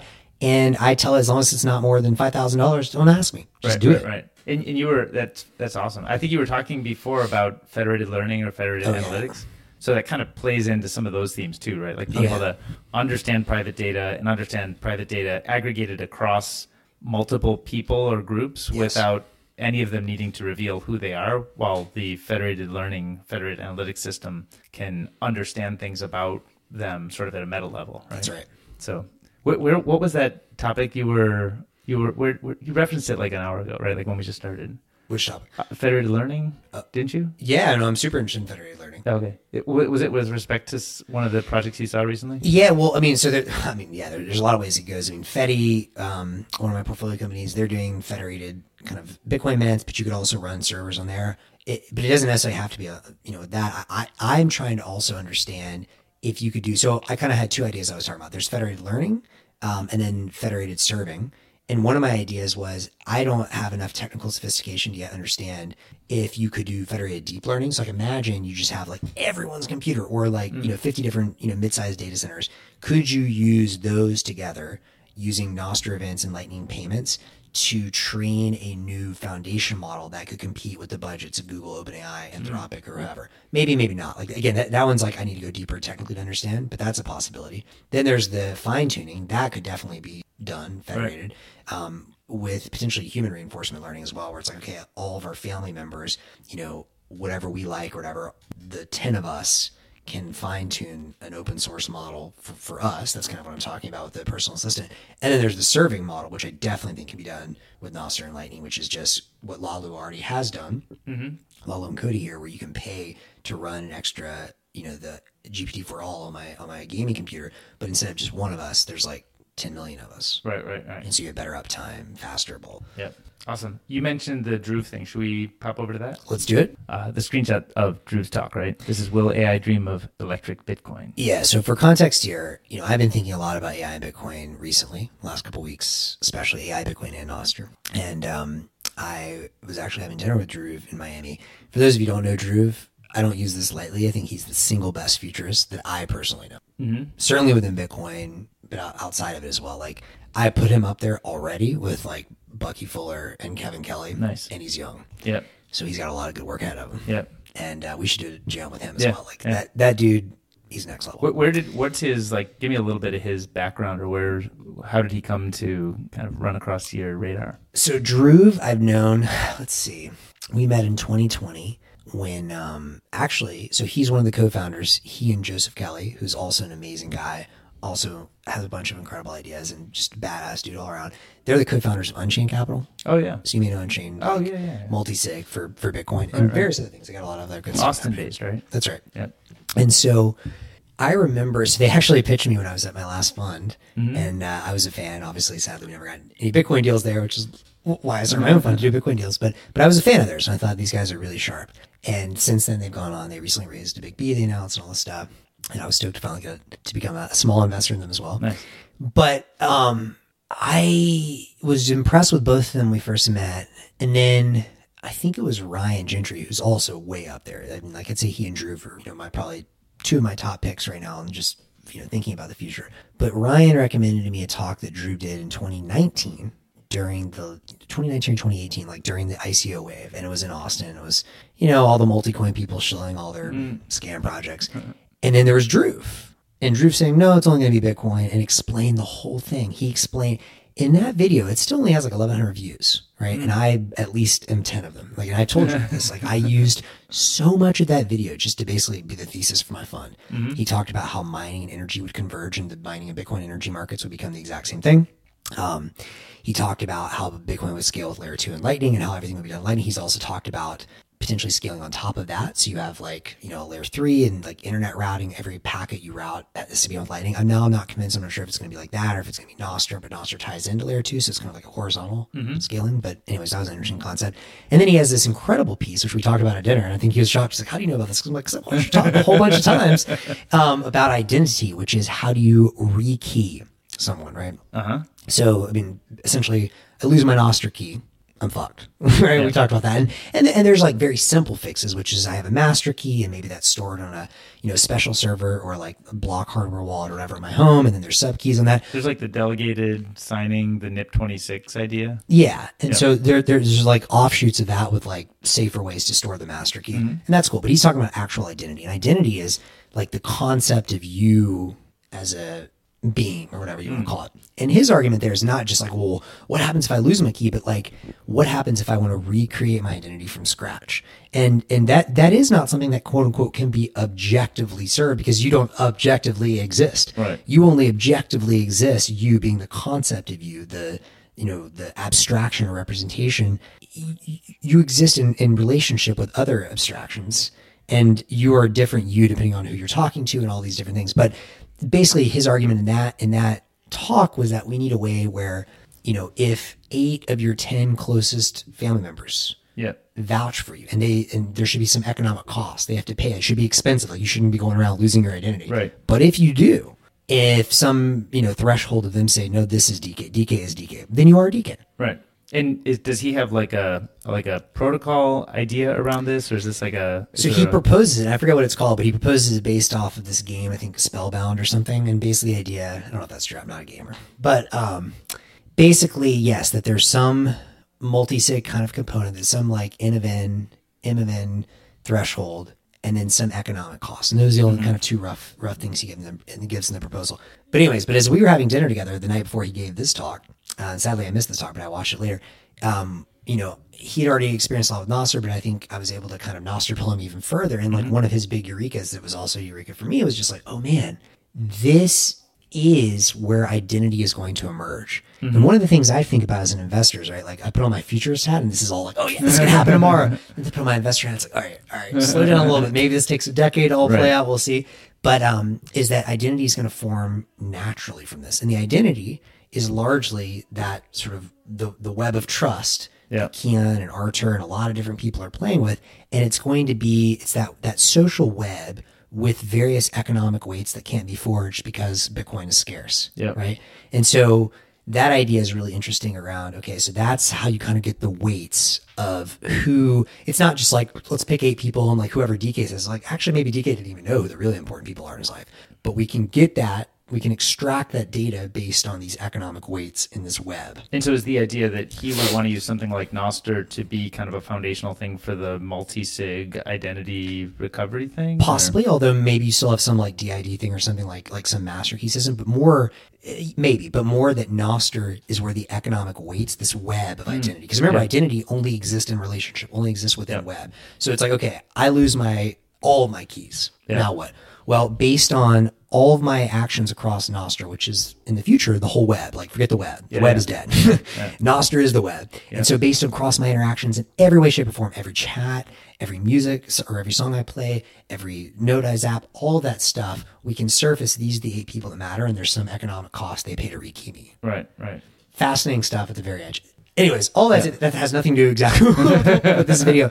All that is just to say, Dhruv's the man. We should get him on here. We should talk. Yeah. Um, And it sounds like he's he's like a long-term Bitcoiner. Oh, yeah. And he's kind of warming up to Nostr. Yep. And he had a few kind of breakthrough kind of revelations or ideas. Yep. That he came across. Do you do you think did he feel like Nostr plays into some of the things that they might want to do it unchained, or is it kind of too far afield for now, and we need to wait for more convergence? Well, I, you know, I don't have any in- insider info or anything, but like my, my, um, you know, I don't want to speak for Dhruv, but I, I, I think you would argue like that as a futurist, he's excited about all of these things. As an entrepreneur, it's definitely a ways away for some of this stuff. So I, I, don't foresee them doing a bunch of this stuff tomorrow. Right, right. But I think he's starting to get the big picture. yeah, yeah. Um, well, he already got the big picture much better than I did in a lot of ways, but how Nostr rather can fit in that big picture. Anyways, all that to say, he then gave a talk the next day with, you know, a couple other guys, Tour and this other guy, but like Dhruv just was dropping bombs. If you haven't watched yet, it's called Will AI Dream of Electric Sheep? No. Yeah, yeah, yeah, yeah. That was it. Or was it Will Bitcoin Dream of Electric Sheep? Oh, you're right. Will AI dream of electric Bitcoin? Uh, electric Okay. Bitcoin, right? So all obviously taken off of Will Android's Dream of Electric Sheep. yeah. And uh, I mean, it's just like, I can't do it all justice. Just like watch it. Right. It's fucking awesome. And some of these ideas are ideas I was already kind of playing with, and some of them he's shaped even more. But as I'm writing out some of the essays and things that I'm I'm working on right now, and Does he couple- blog a lot, or what's his? not enough, man. to- I, I think I think he he even says in there like writing takes a lot longer. He's got some far out stuff about Bitcoin and like how you're gonna have um, in the far future when there's like you know potentially colonies on Mars and stuff. How are we gonna sync between the Bitcoin blockchain Right. and Earth, and how are we gonna sync it on Mars and like Right. Really interesting like far out stuff. yeah. Um, but I would say the best thing with him is he's got a couple of these talks. Just watch his talks, Mm-hmm. and um, YouTube. YouTube, yep, yep. And and this talk though is all about AI and Bitcoin. And so and again, some of these ideas are ideas I was already kind of playing with, but like a couple of the core concepts, he's also clearly like a Kevin Kelly disciple as well. He, he tosses him out there in the first like, line or two. I mean, shout out Kevin Kelly. That guy is just always Yeah. gets right. And a big part of this thing, and that I'm just becoming increasingly convinced of, is anyone that is afraid of AI just lacks imagination. Mhm. And this is the Kevin Kelly idea of protopia. You know, if you see something really big and scary happening, but you lack imagination to say what could go right, Yeah. then you're much more likely to be protectionist and terrified and, you know, whatever. But there's so many things that could go really right. And I think that's the first thing he drops. It's this sort of protopia idea. Then he talks about like um, why it's much more likely that the AIs are not just going to like maximize maximization, but instead, if you look at how things have evolved, look at ecology more broadly, it's much more likely that they're going to, you know, to compete to propagate themselves, but they're going to compete and cooperate with one another and with all other kinds of life forms, just like we see in every ecology. Mm-hmm. And it's not like they're going to destroy the whole environment because that'll probably end up destroying them as well. But he has this idea of, of metabolism, which is where, and this this gets into some kind of heady stuff, but like where do you put the boundary between one organism and the other organism? We Right, talk about this idea of holons and all the way up and all the way down. Everything is part and whole, all the way up and all the way down. But for practical purposes, we have to have some kinds of physical barriers. And, you know, my skin is a physical barrier that I use, even though technically you could consider my liver its own thing. In fact, the mm-hmm. liver he talks about in here, like, has some interesting properties that, you know, whatever. But but the liver could be its own, it's an organ, but it's also part of an organ system, and that's also part of me. And so for the concept of quote unquote me, I have this physical body and this Yeah. like this this layer. And he's like, all right, well, probably the same thing's gonna happen in digital space. And he actually quotes an idea that Balaji had a long time ago. And again, Balaji's often right on things like a decade ahead of time. I think this was about a decade ago, where it's like the new digital life forms are basically going to be um, whatever, like the, the boundaries, whatever has access to a Bitcoin private key. And I would argue now maybe an Nostr private key. And oh, by the way, that is the same thing. Right. And so um, the idea is that all these different, this giant society of hopefully edge AIs are going to be quote unquote metabolizing. And metabolizing like is basically just energy input, energy output, right? And um, they're going to be trying to maximize their metabolization. And if you think about it, and this is, as you may know, part of the reason what got me into Bitcoin in the first place is, you know, I come from the energy industry. I see Bitcoin as energy backed money. Forget all the crypto crap. It, Bitcoin is kilowatt hour coin, right? This is something that Tesla, Buckminster Fuller, all these Right. people talk about. And so if that's the case, then it's just a representation of energy, but it's a digital representation of energy. And so these new digital life forms are probably going to use the exact same kind of metabolism that we have in the quote unquote physical realm, but they're going to use instead of the actual ATP or joules or calories that we're processing, they're just going to do it with the digital representation of that, which is Bitcoin. Mm-hmm. There's a lot in there. It's fucking awesome. The big takeaway though is that I sincerely hope we get Edge AI, which is again coming back to like we need to get Yep. more of these people together. And Bitcoin is going to be the life force or the digital representation of life force that flows through them. And I sincerely hope we can, through him and us and more people, inspire Yeah. more of the AI community to think about what could go right. And how does that work for proof of stake? What do you mean? Is that a joke? Oh, good one. Good one, DK. Yeah.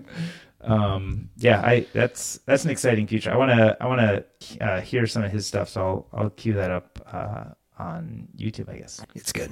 And this was I don't know why I I think somebody was sharing this one on Nostr. I forget if You I shared it. You tagged me. I did I share this and tag you. Okay, Yeah, yeah. That's why I pulled it up. that's why somebody. Okay, that was the somebody. Somebody was sharing it. wink, wink. I think it was somebody pretty smart, eh? I couldn't remember if I had shared this or not, and I was rereading it because I saw it in our links. Okay, so I, I get it now. It's sort of cyclical, but this idea, this idea of Scenius, right? So this idea of Scenius is, you know, I think it shows up. It's kind of a scene, and usually in the physical world. And I think the examples are, and I haven't reread it uh, in the last day, but I think the examples were like, you know, like the Beatles kind of grew up out of a scene of musicians, and there's kind of a genius to all of the the people who are kind of working at the edges of a creative endeavor and trying to sort of get better. There's a little bit of like one-upsmanship and showing off, but also for the collective good of raising the the standard of what's expected and what's possible, and kind of showing people kind of what's possible. And I think um, I think you see that in it's kind of a, a network effect of sorts around creativity, and I think you see that all over the place in creative works. You see that, you know, I think a common example is, is you know, the Beatles coming out of the, I think it was the Berlin scene, the music scene in Berlin or, oh, the Beatles came out of Liverpool. or Li- well, yeah, but they, they, I think they grew up, they came out of Liverpool, but I think they really grew up over a multi-year period of playing nightclubs in Germany somewhere, Good and, and it was like it was just this like petri dish of all these people playing, and you know you've got like five gigs a night, and you know the afternoons and matinees, and whatever.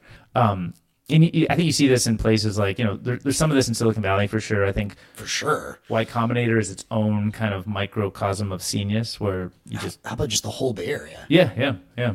And I, I, and I think you see this. You see you see this in like L.A. with the media industry and sort of the creative, the writers' rooms, and how everybody kind of mixes and remixes. And but I think everybody wants to kind of like, in a sense, it's in a sense it's kind of a ego show off thing, but it's also like raise the floor of the group to a new standard of expectation.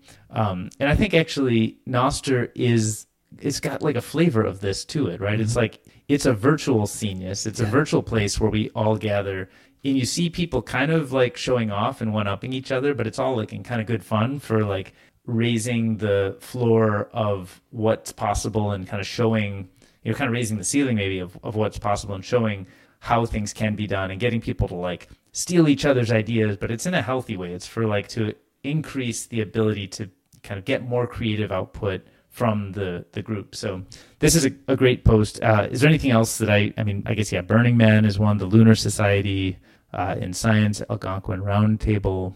I thought it was interesting that he mentions there. I think the term was originally coined by Brian Eno, Yeah, which right. is interesting because Eno has done, you know, he's been a part of so many of these different scenes over the years. And Yep. in music, it's fascinating because you have specific genres of music. So, like for me, one of my favorite genres is trip hop. Yeah. That all came out of Bristol, like circa 1997 to 99 ish. Yeah, yeah. All of it. hmm and there's other like kind of like specific scenes like um you know like i'm you know as you may know from memphis there's a whole juking like Yeah, yeah. scene like all, all this stuff comes from these like little kind of weird sub communities and uh, it's interesting because eno is one of the few people that's been a part of a lot of you know he was with roxy music which is kind of this like interesting poppy kind of scene he was in and now he's doing all this weird ambient stuff and Right. um yeah so i don't know i just thought that was cool Are there are there physical like are there in person music scenes today? oh of course of Like course. where where are they?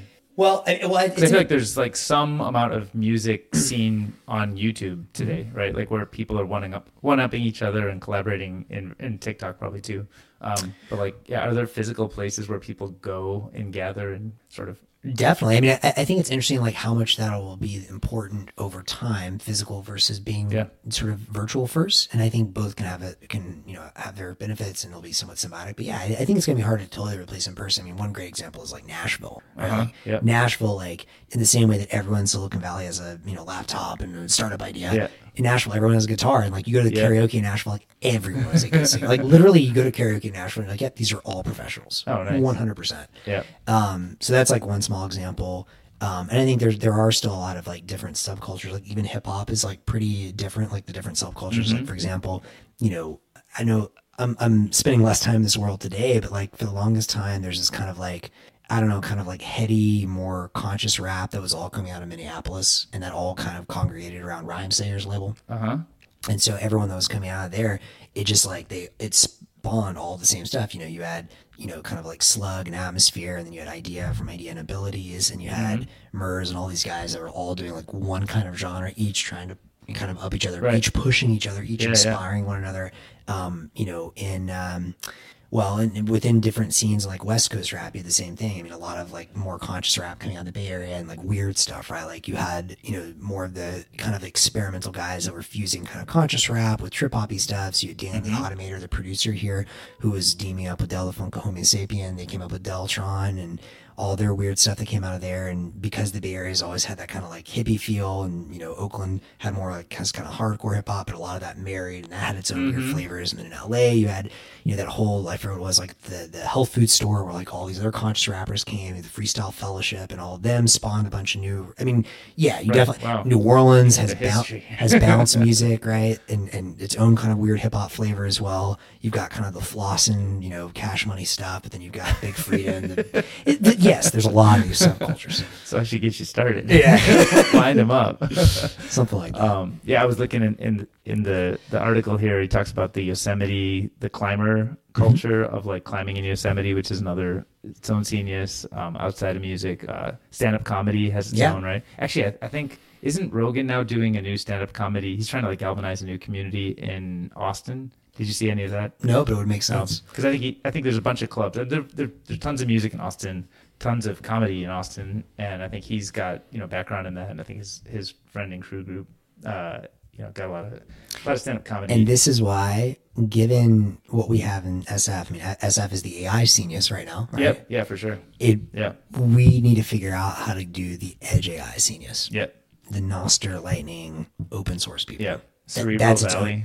Yeah, but like, but like that, but Yeah, like yeah. only the people that wanted open Yeah, source. do it. Do it like a Fort Mason. Pick out our own location exactly. and kind of galvanize a, a new type of group. I love that it. That has a different set of values. And then we'll bring some New Orleans bouncers. I'm just kidding. Yeah, yeah. very, di- very different scenarios. um, this uh, this hack Nostr on. Uh, so this is this was at the this was a hack hackathon at uh, in Miami. was it? Yeah, I think there may have been an online portion as well, but Okay, and this is G, Pablo, and John were the judges. I, I didn't go or get to see it. I would have loved to, Okay. but I just thought it was interesting to see there's like a bunch of new. I mean, I, I think the big takeaway for me from all this, we can look at some of the projects, but came out of the conversation that you had with Artur, which is just that, like, if you have an idea, it's almost strictly better to build it on Nostr hmm because you get access. You don't have to build a backend, like you said. You get Yeah. access to all the other users from every other app. Yeah, you get access to all this other data. And so it's just cool to me to start seeing things that are completely not social. But Yeah. like like for example, um Terry Yiu, who I see around in Nostr sometimes he has this a conference app. Like an, it's just an open source uh, you know, the, the green one. Yeah, Oh, green one. Comstr. Comstr, yeah. Yeah, it's just like a Nostr conference app. hmm Like nothing to do with social media or whatever. So what is it? You can like you can create like uh, events and stuff or workshop like schedules. Yeah, I think it's like for like, hey, for like if you have, you know, open source software for you know, you're running a Bitcoin conference or we're running an Edge AI conference or whatever, just Oh, nice. use this as an app. Right. But you get to log in with your Nostr key Yep. and you get to keep your identity. Yep. Ostrichgram. Create your own keys. Browse chat rooms, a library. Um, yeah, awesome. So so that was going, and they gave away 35 million sats. Mm-hmm. Awesome. Cool. Or Um, it looks like yeah, I guess it just ended. Yeah. April 1st to May 20th. Yeah. So I guess that, That was, was online and then Mm. culminated. Okay. Uh, this is actually this is back to relays. So Cool. uh, fiatjaf, of course, the creator of Nostr, um, was saying this is the coolest relay that exists.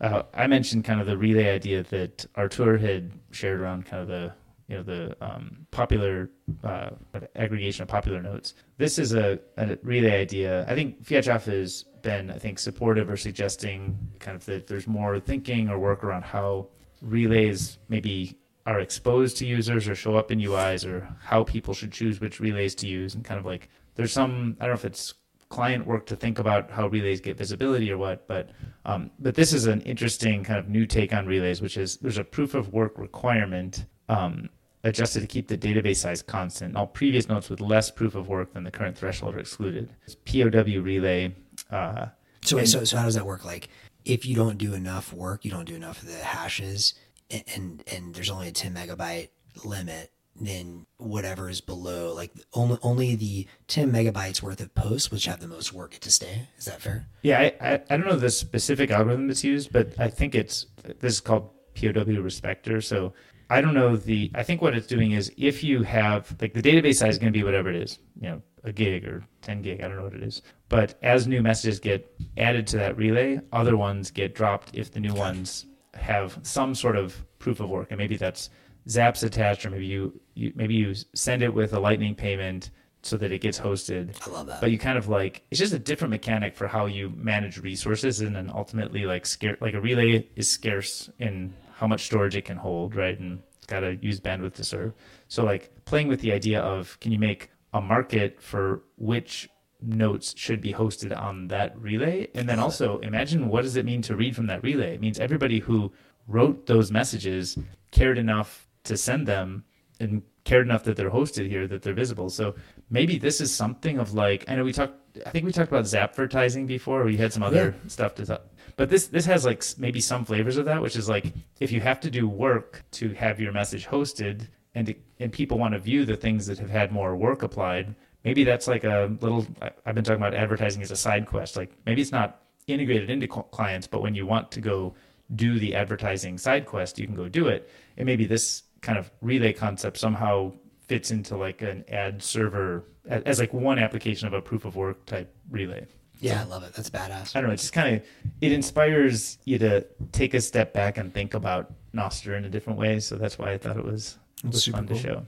Um, sorry, did you have somewhere else you wanted to something else you wanted to address or? No, no, n- not on this. I, I do have something else. That, uh, I'll say that for uh, towards the end, I guess. Okay. Um, Zap pools are another one that uh, just came out, which I think this showed up in a.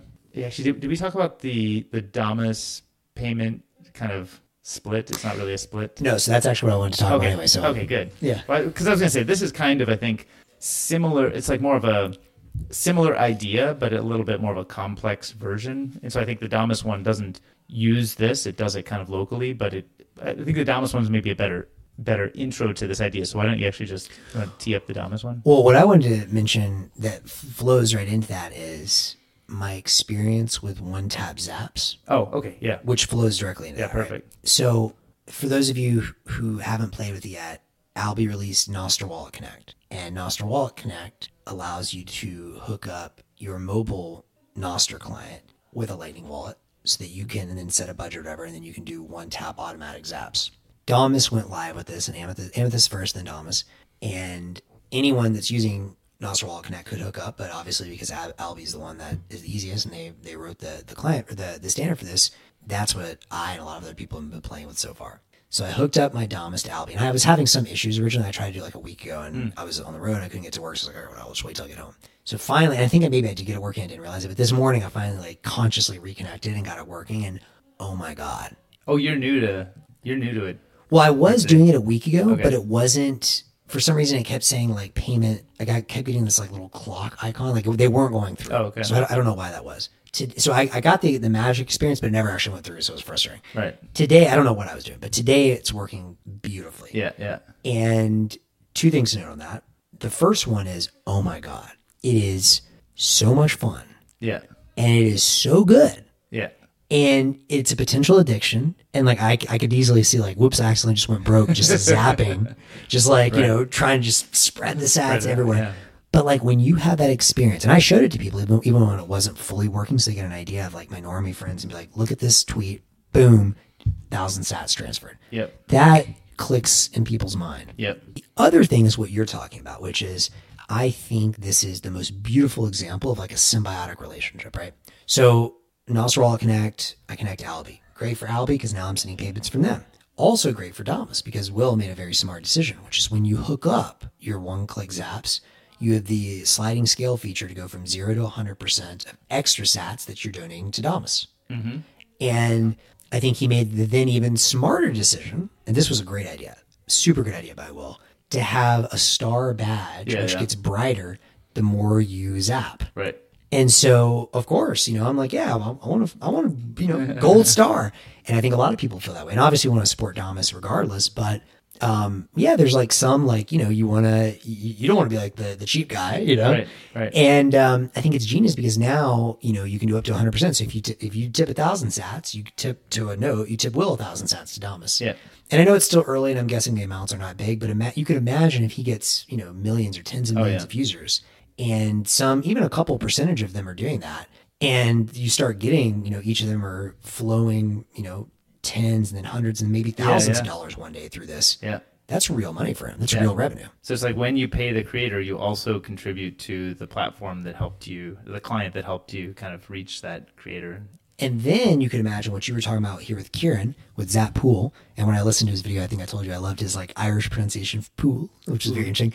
Um, you, it, I mean, that that's that's the that's like the super simple of examples. I send a I send a tip, and it goes to the note creator, and it goes to to Will or to the app developer, the platform developer. Mm-hmm. But there's no reason you can't do that. I mean, there are some technical limitations. This was GG's Lightning Prism idea, but eventually, like, theoretically, there should be no limit to like, oh, like, well, if I'm tipping a thousand sats and I want to then tip an extra thousand sats, maybe 500 of that goes to Will and Damus. Mm-hmm. Another 250 goes to Artur because he's providing the search service behind the scenes. Right. Another 100 sats goes to whoever's providing the caching service, Right.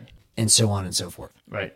So all of those, like who has which split points, is sort of where the negotiated agreements work around Exactly. how you split value. And this is like the first step is get, put it in the user's hands, right? 100%. Um, I would like to see the uh, the the yellow star. I feel like the yellow star is slightly fiat today because I could like dial it up to 100 percent and then not make any zaps. Yeah. So I actually would like the I like to be a little more proof of work, Ooh, I like that. right? Where you only get the yellow if you've done at least I don't know 10,000 sats to the client, right? Will, if you're listening, uh-huh. let's make it more Bitcoin. But I, I also screwed up the UI initially because I I slid it up to 50 percent because I was like, oh, I want half to go to the creator and have to go to the plat- to the client. And then somebody corrected me. They're like, no, no, keep sliding it all the way to 100. So don't make that mistake. Go all the way to 100. exactly. Yeah, client deserves it. See, and you got to flex with your star, right? Yeah, yeah. Then, then you get the yellow, but don't give me the yellow until I actually spend Actually the whatever, spending, you know, yeah. ten thousand. And then maybe it goes orange, like Bitcoin orange. Yeah, Yeah, yeah. Spend a million sats. Yeah, yeah, yeah. Like tiered pricing. And then you could also even have like besides the badges, you could just have like leaderboards or like whatever. Just so it's it's dynamic. And this is a way to keep people doing it forever. Where it's like you know you have the star, but also the rank. Like I'm the number eight zapper in all, all of Nostr this week. Right, right, right. Yeah. I also think there's going to be similar types of ranks for uh, client, uh, uh, sorry, for creator specific, who's got all the heat on receiving zaps today. And Yeah. Artur already does some of this stuff. Yeah. But I think like just show me like what you mentioned, bounce. Is it Louisiana Yeah. bounce? Show me the top ten artists in the bounce category that have received the most number of zaps this week or something, right? Hundred percent. We're gonna get there. It's gonna be it's gonna be some time, but we'll get there. But it's happening like faster than I expected. Like think about this. You know, three or four months ago, no one was using this stuff. Oh yeah, I mean we didn't have zaps at the beginning of the year, right? Right. so Or and literally like mid December of last year, like less than fewer than a thousand people were using anything. right, So like the stuff is happening and it's happening fast. yep, indeed.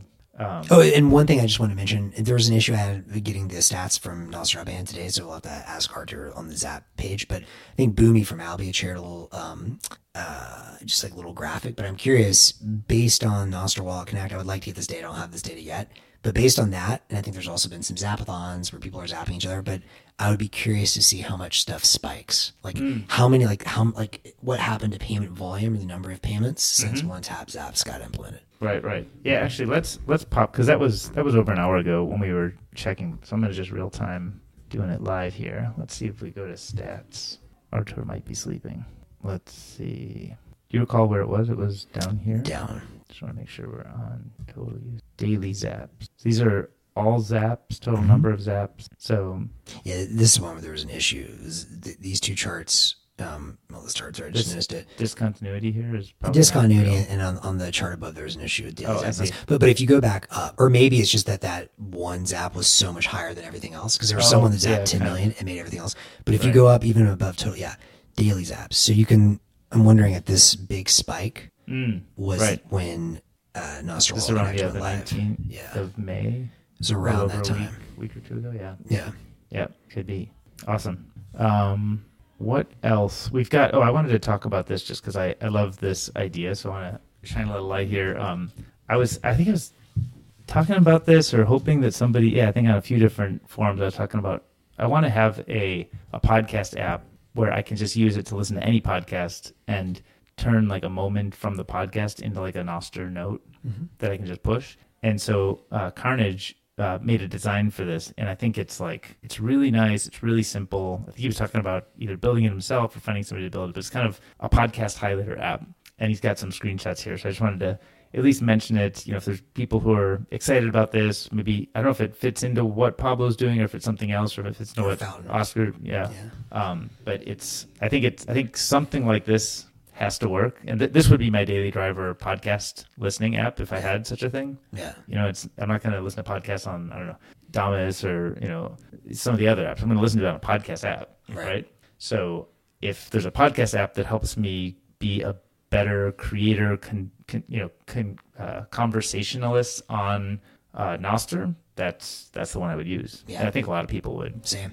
So hopefully, uh, hopefully, And, and just to spell that idea out, because I know we Yeah. talked about it before, but for anyone listening, and maybe this will be Oscar, maybe it'll be someone else, but the ask is the ability to easily clip a part of a podcast you like, yeah, or first convert it, I guess, using Whisper or something to text, highlight what you want in the text. Somehow, basically, to take the information from audio format, yeah, get it into text, visual text, and share the point that you are highlighting mm-hmm. as a note. yeah.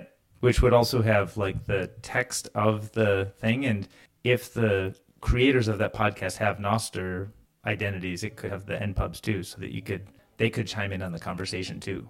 Speaking of which, I know um, I'm in checks before doing it live. It looks like Highlighter got a new UI as well. Pablo dropped something new. Oh, is that So, right? Yeah. I'd be I curious to didn't see. have that up, but let's uh, Yeah, we're gonna do it it live, live. again. go nuts. Yeah, Oh yeah, wow. it looks Okay. nice, right? Discover and share. Oh, this is on. Why does it say I don't have? I think I do have. Nip issue. Is there a nip issue? Okay, here I just hit it again and it worked now. Oh, here we go. So these are these are the highlights. So purple text, orange highlights. Okay, so oh, now oh, sick! yes. Oh, it's beautiful. Perfect. Okay. Let's fucking go, Love Pablo. this. I love this too. Okay, so now I can. So does the highlight nip allow me to? Okay, here it is. Perfect. So I can highlight. I'm real time. I'm looking at this. I can highlight this. See how it's actually doing it in my highlight on the right, which is very cool. I don't have my real NSEC in this Alby, so it's it's kind of a little bit of an empty, undefined character. But as I'm doing this, it's actually real time showing me what the highlight is. It's like That's nice. wow, that's actually a very very slick UI It's super slick. and then I can add my thoughts. And I assume that is this a Nostr? It's a new kind, right? Yeah. And is the kind composed of a regular note plus a highlight kind, or like it, the kind? I think it's just its own independent kind, but I'm not sure. Because when I write these thoughts, is it a regular? I think that's a regular. That's a regular one. Okay. Yeah. kind Um, or whatever. yeah. Yeah. So yeah, I mean this. I didn't realize he had done this. When, when did right? this show up? I noticed it just a couple days ago. It's oh, dope. wow. I I guess And I meant to put it on the list, so yeah. Yeah. This is great. So this is like exactly what I wanted. So now I'm gonna. Not, okay, I'm gonna play with this once we, we get off because uh, this is yeah this is it. This is it. Yeah. Well And- done, Pablo.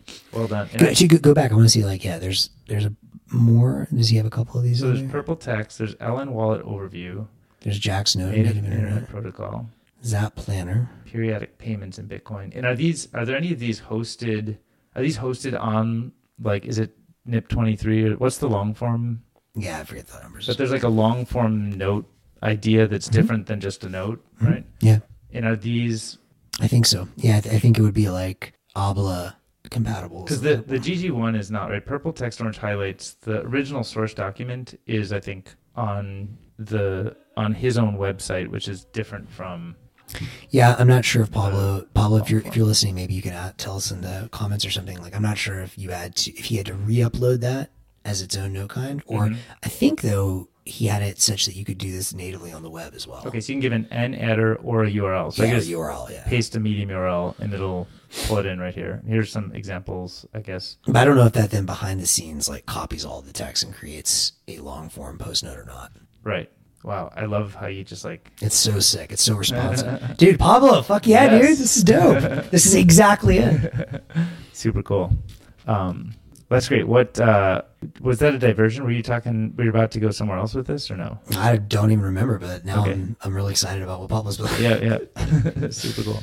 Um, oh, I was I was gonna at least mention this simplex. So this, Which, by the way, I, I thought Jack's comment was the. I, I haven't played with it yet, so I'm excited to hear your take on it. But like, whoever came up with this definitely needs to change the name. right? Yeah, yeah. The name We don't need herpes. like, nah, it's, for references or No not. way. uh, but but I think the so the concept is cool, which is it's a new type of a messenger that doesn't have it doesn't depend on like a an email address or a phone number. So even like Signal, which is I think you know our maybe preferred privacy you know centric messenger today, Mhm. still you have a lot of metadata issues Phone number. and phone number that you have to use. This you um it's a messenger and it's actually pretty well built. It's it's better than I, I was sharing this with some friends of mine and I said it's better than Signal was when I first used Signal. really? It's already like you know substantially made made a lot of progress. Hmm. Um, I don't know how long it's been in development, but um, you basically give uh you know like a QR code or just some like you know identifier code to your counterparty. So I could send one to you over Signal or however we want to communicate, and then you then we can show up in a um, in a messaging channel together. And my understanding is there's these like message queues that I think have some I don't know if they're directly inspired or have some analogies with how relays work in the Nostr ecosystem. So it's almost like if you were to try to build a kind of a um, a private messaging system with some of the like like Nostr is not designed to do private messaging, this may be like a close equivalent of some of the Nostr philosophies, but built with the intention to support private messaging. And so I've used it now. Um, I just got on a first few of them yesterday, and like the whole messaging experience is pretty good. I think like how groups form. I like I joined a group and I think it didn't have everybody from the group in there initially, and then it loaded them and it wasn't clear to me who was there and who wasn't there. And I think there's some stuff still to work out, but like it, it, as far as like the messaging, you know, the interface for messaging is really good, and the fact that there's no identities, no sign up, and you just like send each other QR codes over some channel. And I think further, you know, some of the way it works, we can just walk through the website here. You know, it just looks just like a, a messenger, like a telegram or something. And you could easily imagine that this becomes kind of the default. You, you can imagine this kind of thing becomes the default for the DM tab on. And, and sorry, one question on that. So right now it's its own standalone messaging app. How would this integrate with Nostr? Like, do they have like some kind of API where you could hook this up with Damus or something? Or well, I I mean today this is a separate mobile client, right? And and we should talk a little bit. Actually, I want to get your uh, your thoughts on the kind of Nostr as an OS and micro app oh, idea. Yeah, I forgot about that. Because because this is this is maybe a candidate for that kind of thing, right? right. Which is like yeah, I mean, this is a, this is an iOS app. You go to the App Store and you download it. So, what is the proper integration point with Damus? Like, I don't know. Like, probably not. I mean, probably the best version of this that I could imagine say is I tap the tap the Damus. Um, you know, I tap the DM link in Damus, and if the person has this, then it launches that app. If I if I have that, but it's just it's no, nah, that's I mean th- that's fine for stage one, but like eventually, yeah. I don't know. I haven't I haven't looked into this at all yet, but the dream experience would just be it's somehow built natively into the app. Yeah, yeah. So I just go and it just takes me to another tab in Damus, but maybe it's running whatever this technology is behind the scenes. Right. I don't even know if that's possible, but that I mean, having to go to their app, and this gets to your conversation with Artur, by the way. I just tweeted out or uh, Nostr out this morning that noted, uh, noted, yeah, whatever. that uh, that conversation was one of my favorite conversations ever, maybe the best you've ever done. Oh, like, thank you. Artur was just he was that the last part of that was dropping bombs and you know yeah. if you haven't listened, the gist of it is that you know Nostr is so much more than just a protocol. You know, protocol for open data. It's it is depending on and it gets to semantics, but an app store, an open app store that could kill Google and Apple. Right, that's a big idea. Or an OS, if you want to call it that, like sort right. of like the, the the Linux upon which everything else can run fantastic conversation. But one of the big things you guys are talking about is like, you know, is there going to be like a master, like just the interface? Is there going to be like a master app? It's like a launcher, and then you plug in different apps. Is it going to be lots of super apps, and maybe Damus is one of the super apps, and it brings in micro apps? I don't know. But but this this thing that we're talking about, Simplex, is almost like an example of. Yeah, I agree. How you might think about redefining what is an app or why are micro apps important or should these things uh shared something in one of our threads where he showed a thing called Keister. Have you mm-hmm. seen that or you know of it? So like the because it was kind of a follow up I think to the Artur discussion. Um, you know th- this like like Damus today is a great iOS app that you download from the App Store, and now Simplex is like raw but but promising as a private messenger app. But like the Damus experience wants to have a DM and the simplex experience may be more focused on like a proper architecture and proper you know way to do dms but the idea that these are each independent apps that come from the apple app store is i think where we kind of get the thinking wrong. Mm. because that's it's a little bit like the old style of thinking. Right. And so the the analogy like i was using in the the discussion with artur was you know whenever you sort of have something that's so foundational as a new os it's it's like you rethink it because it's the it's the new sandbox for everything else. And if we're thinking about this stuff as an OS, then it actually creates this new level of abstraction that we might want to think about. And instead of it being like I go to the app store to figure out what app I want to use, instead maybe I'm just like logged into some Nostr experience with a set of keys. Like keys are really the whole thing, right? So which is where I think I think the Keister app is called Keister. It's like it's just the keys. Just store the keys. And then it orchestrates everything else that should happen. So if you store the keys, maybe you go to like a is it we always mess this up. Is it Nosta that has the like Nosta.me that has like the profile creator oh, yeah, tool? Yeah, yeah.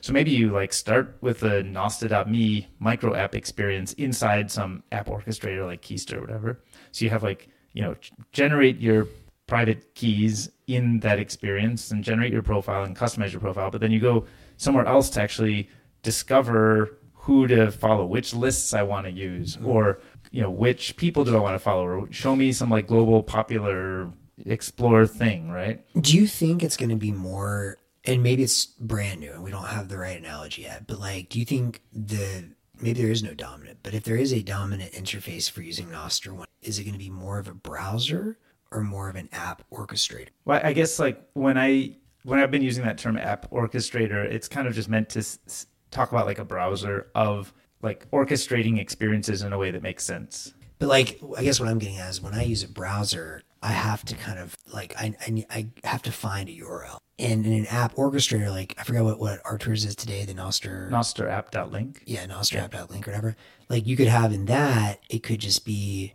And maybe this is again just semantics, but it's like, all right, these are like the recommended first 10 apps doing this order creature count, follow 10 people.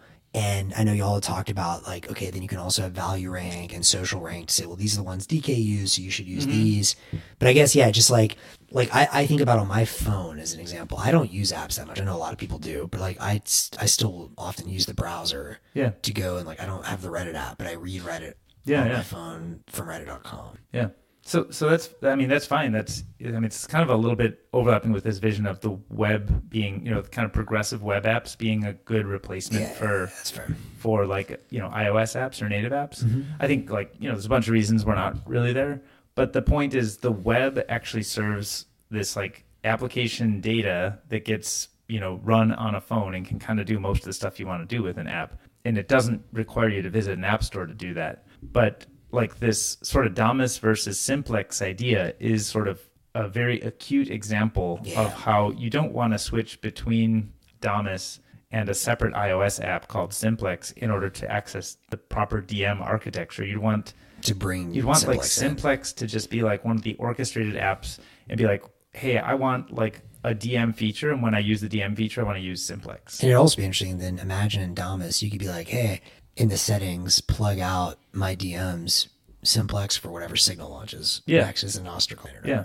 and I, obviously, like it, it's messy if like these are working on incompatible protocol networks and stuff. But Right. but you could also say that about like if you use a web browser and you visit, you know, Twitter, you can't interact with people on Facebook. So hopefully, we don't create walled gardens Walled within gardens those. again, yeah.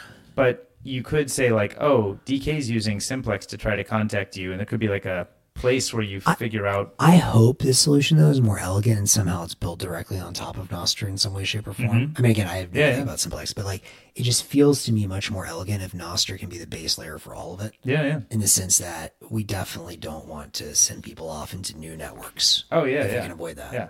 No, I, I, I think we don't need to. Yeah. I, I think the the idea we do need like a different app architects, like this micro app architecture thing needs to kind of just be a different thing. Yeah. Then like if everybody says I'm gonna start by launching an iOS app, like great. I mean, there's great iOS apps I use every day, and I'm a fan of iOS apps. But I think in a sense, there's also this thing beyond a full end-to-end iOS app. Like the full end-to-end iOS app experience is also like I'm controlling the experience, I'm controlling the data, I'm controlling the database. Right. That all kind of lives with our existing mobile computing model. But I think there's like this other mobile computing model that we haven't really explored and can now only first start to explore with the existence of Nostr. And you could store even like some of that the app data to use a micro app could be downloaded from relays. Yeah. And it could just be that like, hey, I use some Keister app or Keister Prime or Keister 2. And all it does is it has my keys and then it knows how to assemble the OS. Interesting. Like it's almost like the way you do like OS backup into iCloud with iOS. Yeah. You could actually have all of your micro apps orchestrated and stored on relays or personal servers. And then when you log in with your keys, that's your whole mobile experience. Mm-hmm. You know what I mean? And Totally. like when you want to use DMs, like Keister or the um the simplex thing comes up or something like it. I'm just thinking, you know, you could, we've talked about this before. You could also have the form factor of like the AI assistant, right? Where, you know, you've got the assistant you're interacting with and it's orchestrating all the micro apps for you. Yeah. And you're just like, and I- I know we've talked about like probably visual is going to be big for a Yeah. long time, but I can just see that world where it's like, hey, plan me a vacation. How it's all done over Nostr with my various assistants. Yeah. Yeah. It's a lot to think about. It's cool. It's very cool. Yeah, no, I and, and by the way, I um one of my big takeaways the conversation with Artur is like his thing and again, that guy always completely undersells, understates everything he's Yeah. done. Hasn't he already built this? built which? I mean, it's uh, not like pretty yet, but like hasn't he already Oh, built the Nostr, Nostr app app connector? dot link. Yeah, Yeah, no, yeah. I mean like that that is an app store. Yeah, yeah. Yeah. He- He's already built an app store, He's and then he needs trust rank to rank the apps. Yep, yep, exactly. I mean, I think he's he's he's understated, and I think he, but he also has like a lot more that he wants to accomplish. So he's like. I think he doesn't want to talk too loudly about it and make big bold claims that are underserved. He wants to actually like you know, Yeah, deliver. the full product, but like here's the receipts, you know. the, the, the bones are there for the app store. yeah, I think he, I think he knows that, and he's going there, you know, to some extent at least. Um, It's exciting. and he's yeah, and it, and you can squint and see it, so I see it. it's cool. I'm not even squinting. It's cool. Um, yeah. What else? Uh, what else is on your mind? Are you, you got anything else no, man, I think, mind for you? I think we covered a lot. I mean, I just, yeah, I think just to your point, everything is accelerating. It's all mashing up fast.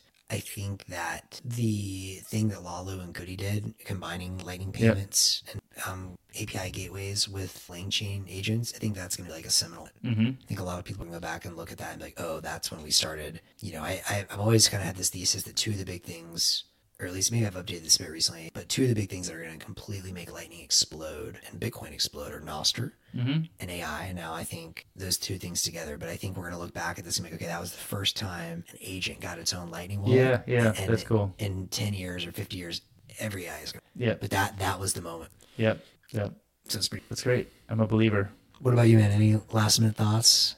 Last minute thoughts. I'm thinking about uh, if anybody's got recommendations for uh, Tokyo. We're gonna be Oh, in Tokyo just for just for a. I know I was looking at your shirt is what was making me think about it. In Australia, that's uh, November first to third. Dates are locked down. So excited. I'm going for a preview on uh, Monday. So if you've got recommendations on a, a spot to drop for sushi or Yeah, I mean, anyone in the comments, I, I would say I can look up the name of this for you, but uh, do you know this producer, Nujabes? I don't. He is kind of like the J Dilla of Japan. It's a very, very good hip hop producer. And his brother runs a ramen shop where they play like his music and people from his label, and it's mm-hmm. really fucking cool. Nice. So that's my Send way. me. Yeah, Send me. Awesome. cool. All right. Until next time. Hasta pronto. See ya.